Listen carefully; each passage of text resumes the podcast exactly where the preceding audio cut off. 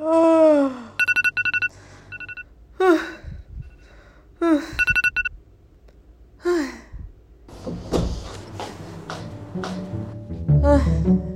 gì bây giờ nhỉ? Xem nào. À, ok.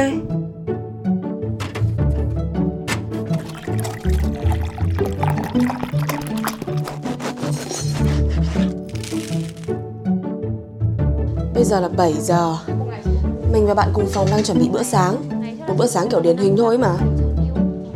Mình có bánh ngọt này, một ít ngũ cốc và sữa. Gần như ngày nào mình cũng uống sữa luôn ấy. Kiểu thói quen từ hồi bé rồi. Tại sao lại uống sữa nhỉ? Từ xưa mình uống sữa mẹ, giờ bây giờ uống sữa bò cơ mà.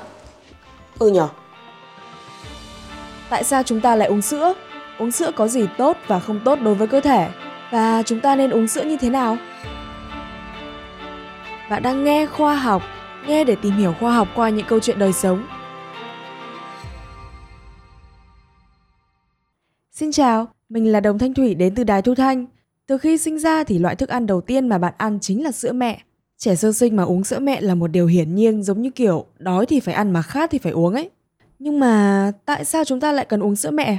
Để trả lời câu hỏi này thì mình đã tìm đến một vị khách mời có chuyên môn về dinh dưỡng.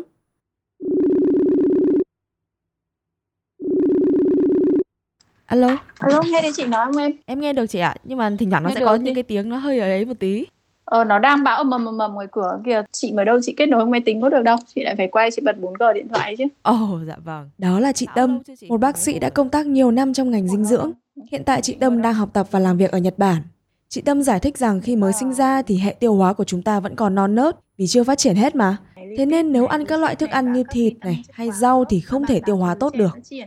Thì em biết là cái đứa trẻ á, lúc nó sinh ra thì cái hệ tiêu hóa của nó sẽ chưa hoàn thiện, cả về cái hệ men tiêu hóa này, cả những chức năng hấp thu các thứ này, và thì kể cả những cái sự co bóp của dạ dày nó đều chưa hoàn thiện.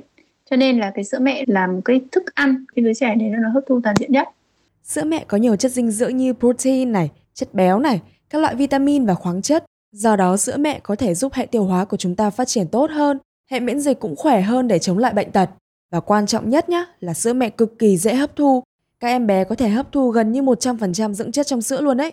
Thế nên là mới có câu sữa mẹ là thức ăn tốt nhất cho sức khỏe và sự phát triển toàn diện của trẻ nhỏ.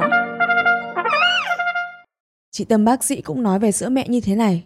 Và nói chung là nguồn sữa mẹ là một cái nguồn sữa, nguồn dinh dưỡng vừa rẻ vừa tiết kiệm. Đó, nhất là với những cái nước đang phát triển giống như kiểu Việt Nam mình ấy. Cho nên là có thể nói rằng nó là toàn diện.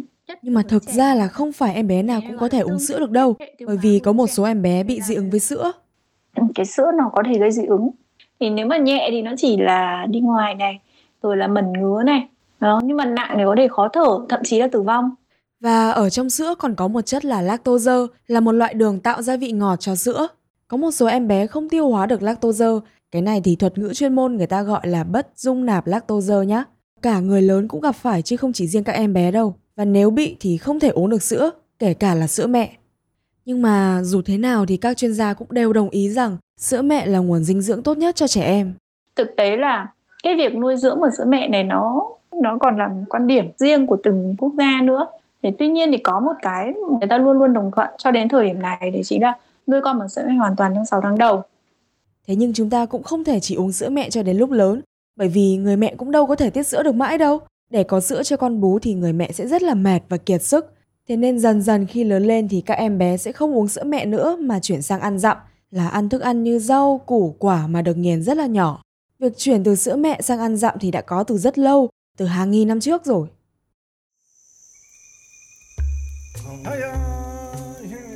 Đây là một dấu mốc quan trọng nhá. Trước đó thì con người cổ đại vẫn kiếm ăn bằng cách hái lượm quả trong rừng hay là săn bắt thú. Nhưng dần dần họ chuyển sang trồng trọt và chăn nuôi động vật, ví dụ như con bò. Đầu tiên thì họ ăn thịt và sau đó là uống sữa của bò. Thực ra ban đầu con người không tiêu hóa được sữa bò đâu, bởi vì họ không dung nạp được lactose trong sữa, chính là bất dung nạp lactose mà mình vừa nhắc đến ấy. Chỉ có một số người, cơ thể của họ có một chất đặc biệt, đấy là một loại enzyme giúp tiêu hóa lactose, vì thế mà họ có thể uống được sữa bò. Những ai uống được sữa bò thì cao lớn hơn, khỏe mạnh hơn và ít bị bệnh tật hơn.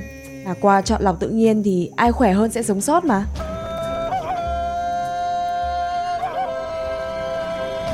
nên là cái khả năng tiêu hóa được sữa đã được giữ lại và truyền từ đời này sang đời khác. Nói chung là mình và bạn uống được sữa như bây giờ thì là cả quá trình tiến hóa rất là dài đấy. Và không chỉ uống sữa bò đâu, thực tế là ở mỗi vùng thì người ta lại uống sữa của các loài động vật khác nhau. Ví dụ như ở một số vùng khác, ví dụ như xứ lạnh như Scandinavia chẳng hạn, cái vùng Bắc Âu ấy, thì cái con bò lại không phải là cái con vật nuôi dưỡng nhiều nhất, mà nó lại là con tuần lộc cơ. Thì lúc đấy sữa tuần lộc lại là cái sữa phổ biến nhất ở cái vùng đó. Ở ví dụ như là ở những cái vùng sa mạc đấy là lạc đà mới là những cái con mà nó có chịu được cái khắc nghiệt, thì lúc này sữa lạc đà mới lại là cái nguồn dinh dưỡng chính của họ, đúng không? Hóa ra là người ta không chỉ uống sữa bò mà còn cả sữa cừu và sữa lạc đà nữa. Thế nhưng trong tất cả các loại sữa động vật thì sữa bò được coi là loại phổ biến nhất, đến mức cứ nhắc đến sữa là chúng ta nghĩ ngay đến con bò.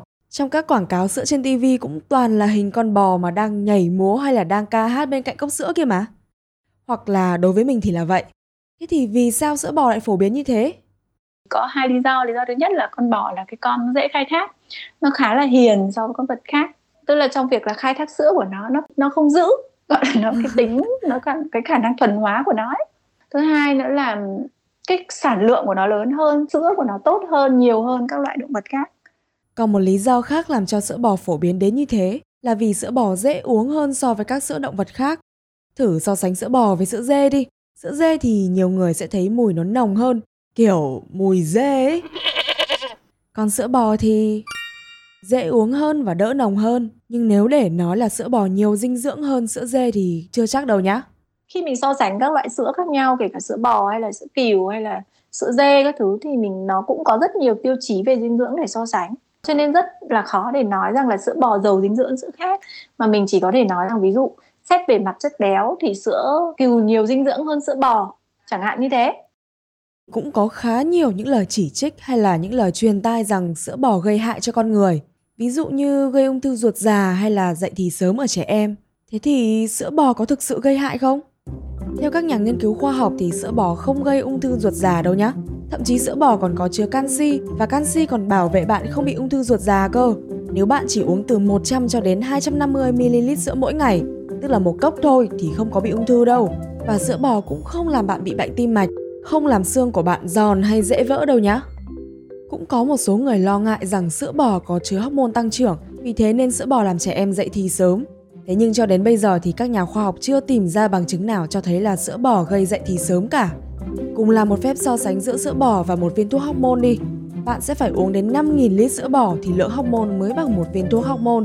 Mà để uống được 5.000 lít sữa bò thì bạn phải mất khoảng 13 năm, trong đó là ngày nào cũng phải uống hết 1 lít thì mới đủ. Bởi vì lượng hormone có trong sữa bò thường rất là ít, không đáng kể đâu.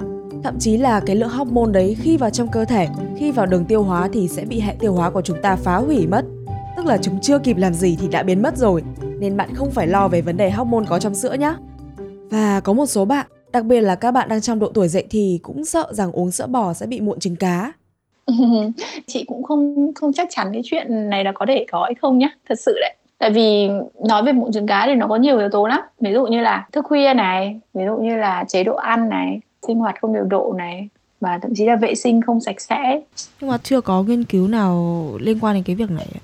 Đúng rồi, chính xác là nó cũng không có một cái nghiên cứu nào nói rằng là uống sữa thì sẽ lên mụn nhiều hơn hay là có vấn đề về da nhiều hơn. Do đó mà không thể có cơ sở khoa học để nói rằng là uống sữa thì như vậy.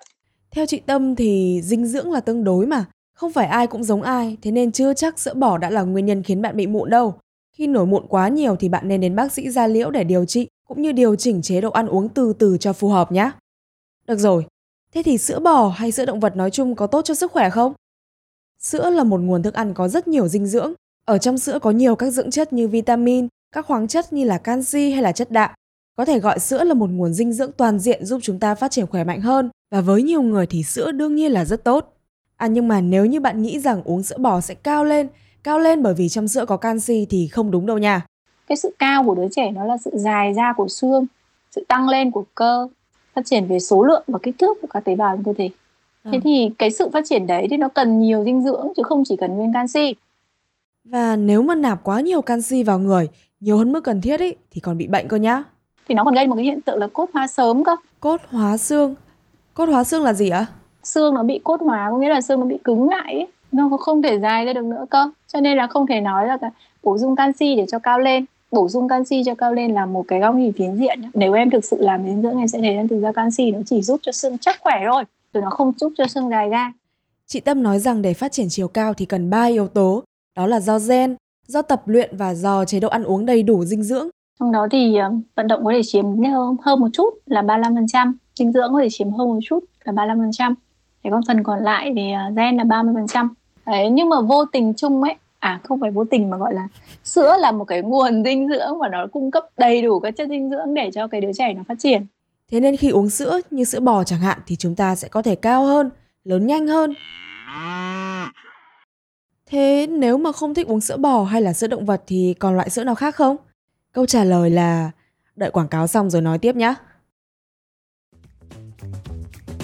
Thế là mình mới đặt lịch hẹn để được tư vấn một với một chuyên gia thần số học. Hôm nay sẽ là một trong những khoảnh khắc sẽ đánh thức cuộc đời của em. Vừa là một cái gì đó mang tính tinh thần nhưng mà nó lại là một môn khoa học. Có năng lực của một thủ lĩnh quyết đoán, mạnh mẽ và hành động quyết liệt. Chị vẫn kiểu tin được mình hơn là mình tin được mình. Đến lúc này trong cộng đồng của tôi đã có những người kiếm được tiền trăm triệu, đã có những người kiếm được vài trăm triệu một tháng. Khi mà em chỉ tập trung vào những điều tích cực thì những điều tiêu cực của em nó tự giảm đi. Cái giá trị nó rất là tuyệt vời, mình sẽ phải lan tỏa. Wow, tất cả sẽ có trong Sống Thử, nơi Đài Thu Thanh trải nghiệm và điều tra những hiện tượng đời sống. Cùng đón nghe Sống Thử trên Spotify, Google, Apple Podcast hoặc trải nghiệm ứng dụng Đài Thu Thanh của chúng mình nhé. Khoảng độ 3 năm trở lại đây thì có một loại sữa khác, không phải sữa bò nhé. Loại sữa này nổi lên và trở thành trào lưu trên mạng xã hội. Đó là sữa hạt. Từ hạt đậu nành vốn đã quá quen thuộc đến các loại hạt khác như là hạt điều này, hạt óc chó này hay là hạt hạnh nhân thì đều có thể dùng để làm sữa. Và nhắc đến sữa hạt thì mình lại nhớ đến một người. Chị Trang sẽ ăn sinh tố đấy, chị Trang muốn ăn gì đấy healthy. Chị uống sữa hạt không? Sáng nay uống rồi đấy. Đó là chị Trang ở Đài Thu Thanh. Chị Trang bắt đầu uống sữa hạt cũng khá là lâu rồi. Là chị bị dị ứng với sữa bò. Chị bị dị ứng với sữa bò, kiểu chị uống và chị lạnh bụng. Nhiều hôm sẽ bị ẻ. Nhưng mà sữa hạt được không? Với cả là sau này thì chị chuyển sang ăn chay thì chị lại chuyển sang uống sữa hạt. Mà chị biết đến chị bắt đầu uống được 1 năm và sau đó là học cách làm sữa hạt. Và mình cũng nhờ chị Trang hướng dẫn cách làm sữa cho mình. Cùng thử với mình nhá. Chị Trang ơi, hạt ở đâu nhở? Trong tủ này à? Thế hôm nay lại hỏi hạt làm gì? Hạt á, hôm nay em làm sữa hạt. Chị Trang bảo là dễ lắm, chỉ cần hạt này, đường này và máy làm sữa, thế là xong rồi. Rồi, hôm nay mình sẽ bắt đầu làm sữa hạt. Đây là hạt đậu phộng và hạt hạnh nhân à? Hạt đậu phộng và hạt hạnh nhân và hạt sen. Thì chị Trang đã trộn lẫn lên rồi và mình chỉ cần cho thẳng vào trong máy thôi. Mình có đường phèn, mình có nước và mình có máy làm sữa hạt. Chỉ cần cho hết nguyên liệu vào, bấm nút là xong. Bây giờ thì mình sẽ làm nhá. Chị Trang bảo là sẽ cần cho 2 thìa hạt này. 1 này. 2 này. Rồi. Bây giờ mình sẽ cho đường phèn. Đường phèn này chỉ cần cho 1 thìa thôi. 1 thìa. Và nước thì mình đong sẵn ở đây rồi. Nước mình sẽ cần cho vào 750ml đúng không? Ok. Bây giờ chỉ cần đậy nắp này vào. Cắm phích vào đây. Và bấm nút. Mở máy. Wow. Sữa không nấu. Bắt đầu.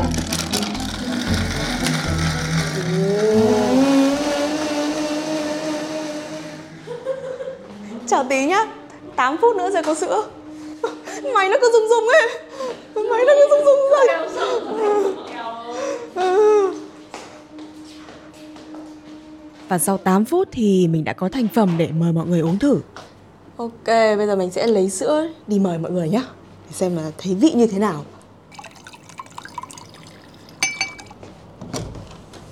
Chị Trang, chị thử đi. Ôi dồi, nó khá là thơm.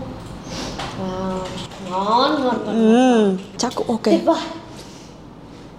Chị Linh ơi, chị muốn thử sữa hạt không? Là sữa hạt gì đấy? Đấy là sữa đậu phộng này, hạt điều và hạt sen. Đậu phộng thơm. Đậu phộng thơm. Trời ơi, mùi đậu phộng. Thật ra để của này thì cũng dễ uống, nhưng mà sữa thì sẽ thích kiểu đặc hơn một chút. Ok, thank you. Trang ơi, sữa hạt đâu? Và mình cũng bảo mọi người đoán thử xem là trong sữa đó có những loại hạt nào. Thử đoán đi, thử đoán. Không. Đậu xanh. Không. Từ từ. Đậu phộng, hạt điều, với cả là hạt sen. Bảo sao có mùi đậu phộng. Ngon. Kiểu nó không bị bột đấy. Ok, được. Mình chỉ mất tổng cộng khoảng 15 phút để làm thôi.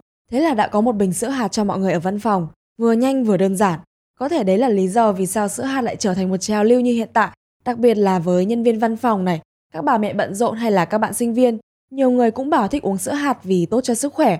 Thậm chí là tốt hơn cả sữa động vật. Tốt hơn cả sữa động vật á? Có đúng là như thế không? Chị Tâm bác sĩ nói rằng sữa hạt có một ưu điểm hơn hẳn các loại sữa khác. Gần như là người ta có thể điều tiết được cái thành phần ở trong sữa ấy. Tự như là protein nhiều hơn hay là ít hơn, rồi đường nhiều hơn hay ít hơn. Thế nên khi làm sữa hạt thì chúng ta có thể thay đổi công thức để phù hợp với chế độ ăn của mình. Một ưu điểm nữa của sữa hạt đó là không có cholesterol. Nhưng sữa động vật thì có chứa cholesterol, là một loại chất béo mà có ở trong mạch máu và rất cần thiết cho các hoạt động của cơ thể nhé. Nhưng mà nếu chúng ta nạp quá nhiều cholesterol vào người thì có thể bị xơ vữa động mạch, từ đó làm tắc mạch máu hay là tai biến mạch máu não này. Nói chung là rất nguy hiểm. Nhưng trong sữa hạt thì không có cholesterol, thế nên nếu ai mà bị thừa cân, bị béo phì hay là bị bệnh rối loạn mỡ máu, tức là phải hạn chế cholesterol thì dùng sữa hạt sẽ rất an toàn. Tuy nhiên thì sữa hạt lại có một cái không bằng sữa động vật, đó là lượng protein trong sữa hạt thường thấp hơn và không tốt bằng sữa động vật. Đa phần là cái protein sữa động vật nó sẽ ok hơn, nó sẽ ổn hơn, nó có nhiều các axit amin cần thiết hơn, dễ hấp thu hơn, hay mình hay gọi nếu mà trong dinh dưỡng mà có một thuật ngữ là protein có giá trị cao hơn. Và cũng giống như sữa bò thì sữa hạt cũng có thể gây dị ứng nhé. Như hạt điều, hạt óc chó hay hạt đậu phộng là 3 loại hạt rất dễ gây dị ứng. Khi uống sữa hạt mà bạn quan sát thấy cơ thể nổi mẩn đỏ này hay là ngứa ngáy khắp người thì khả năng cao là bạn bị dị ứng với sữa hạt rồi đấy. Vậy nên là nếu nói sữa hạt tốt hơn sữa bò thì cũng không đúng đâu nhá. Tốt hơn hay không thì còn tùy vào cơ địa của mỗi người, nên là bạn sẽ cần lựa chọn một loại sữa phù hợp với cơ thể của mình. Vậy thì chúng ta nên uống sữa như thế nào? Nếu bạn đã quen uống sữa bò và không bị dị ứng thì cứ tiếp tục uống thôi nhá. Bởi vì sữa bò còn có thể tốt hơn nhiều loại thực phẩm khác. Bởi vì giá trị hấp thu của nó cao hơn, vì là cái năng lượng của nó nhiều hơn, vì là cái đạm của nó tốt hơn. Khi mà chị làm trong viện thì có một số những bệnh nhân của chị, ví dụ như là bệnh lý dạ dày chẳng hạn, rồi những bệnh nhân mà có bị suy dinh dưỡng chẳng hạn, thì chị rất là ưu tiên việc dùng sữa. Còn nếu mà bạn đang ăn kiêng, đang giảm cân hay là có bệnh về cholesterol thì sao? Thì bạn vẫn có thể dùng sữa bò, nhưng mà là sữa tách béo nhá. Bản thân sữa cũng là một cái chất mà nó cũng khá là nhiều chất béo. Thì ví dụ như anh cần giảm cân chẳng hạn, thì cái chất béo đó nó sẽ ảnh hưởng đến cái việc giảm cân, kiểm soát năng lượng trong đó. Thì mình nên dùng sữa tách béo, hoàn toàn nó sẽ tách béo một phần nhé. Sữa tách béo là sữa đã được rút bớt chất béo so với sữa bò tươi nguyên chất, nên là mùi vị thì cũng không được ngậy như sữa bò ban đầu. Tuy nhiên thì sữa tách béo vẫn có đủ các chất dinh dưỡng như đạm hay vitamin, chứ không phải bị rút bớt như chất béo đâu nhá. Đó là cách uống sữa với người trưởng thành. Còn nếu gia đình bạn có em bé dưới 2 tuổi thì chị Tâm khuyên là vẫn nên bú sữa mẹ, bởi vì trong 2 năm đầu tiên thì hệ tiêu hóa chưa có phát triển hết. Thế nên sữa mẹ vẫn là loại sữa phù hợp nhất, dễ tiêu hóa nhất. Sau 2 tuổi thì em bé nhà bạn có thể dùng các loại sữa khác như là sữa bò rồi. Trong trường hợp em bé bị dị ứng sữa bò thì chị Tâm gợi ý là có thể chuyển qua sữa hạt hoặc là ăn dặm để thay thế sữa. Còn nếu em bé không dung nạp đường lactose có trong sữa thì cũng có giải pháp. Có những loại sữa trên thị trường mà đã được tách lactose ra rồi nên bạn có thể tìm mua cho em bé uống. Vậy còn người lớn mà dị ứng sữa thì sao? Thì mình có rất nhiều loại thực phẩm khác thay thế. Đó thì có thể là nếu dị ứng sữa bò thì mình có thể dùng sữa hạt. Mình có thể dùng các loại thức ăn khác mà nó cũng giàu dinh dưỡng thay thế cho sữa, thì đối với người lớn thì nó không quá vấn đề, nó không quá nghiêm trọng nữa rồi. Chị Tâm cũng nhấn mạnh rằng không thể khẳng định uống sữa là tốt cho tất cả mọi người, vì tốt hay không thì cũng chỉ là tương đối thôi. Dinh dưỡng nó đúng là một cái môn khoa học mà nó tương đối. Là em có thể nói là người ta bảo là tất cả mọi thứ đều là tương đối, không có gì tuyệt đối, nhưng dinh dưỡng là cái không tuyệt đối nhất trong những cái không tuyệt đối. Dạ. Em có thể đấy là chị trả lời chẳng có câu nào chắc 100% cả, toàn trả lời nước đôi thôi, bởi vì thực sự nó là như thế. Cùng là một loại thức ăn nhưng của người này tốt và người kia không tốt, đúng không? Thế nên bạn cần hiểu rõ về bản thân mình để chọn loại sữa phù hợp nhé. Còn với cá nhân mình thì sữa vẫn tốt. Thôi mình đi uống sữa đây. Đây là Nghe Khoa Học và mình là Đồng Thanh Thủy. Bạn có thể nghe những tập tiếp theo trên các nền tảng Spotify, Google, Apple Podcast và ứng dụng Đài Thu Thanh. Nếu bạn có câu hỏi về khoa học liên quan đến các hiện tượng đời sống, hãy email đến nghekhoahoc@daithuthanh.vn và bạn có thể để lại bình luận ở link trên phần mô tả nhé.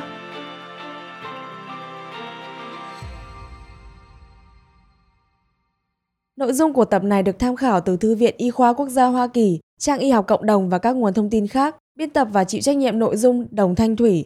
Để tham khảo chi tiết, bạn có thể xem qua phần mô tả nhé.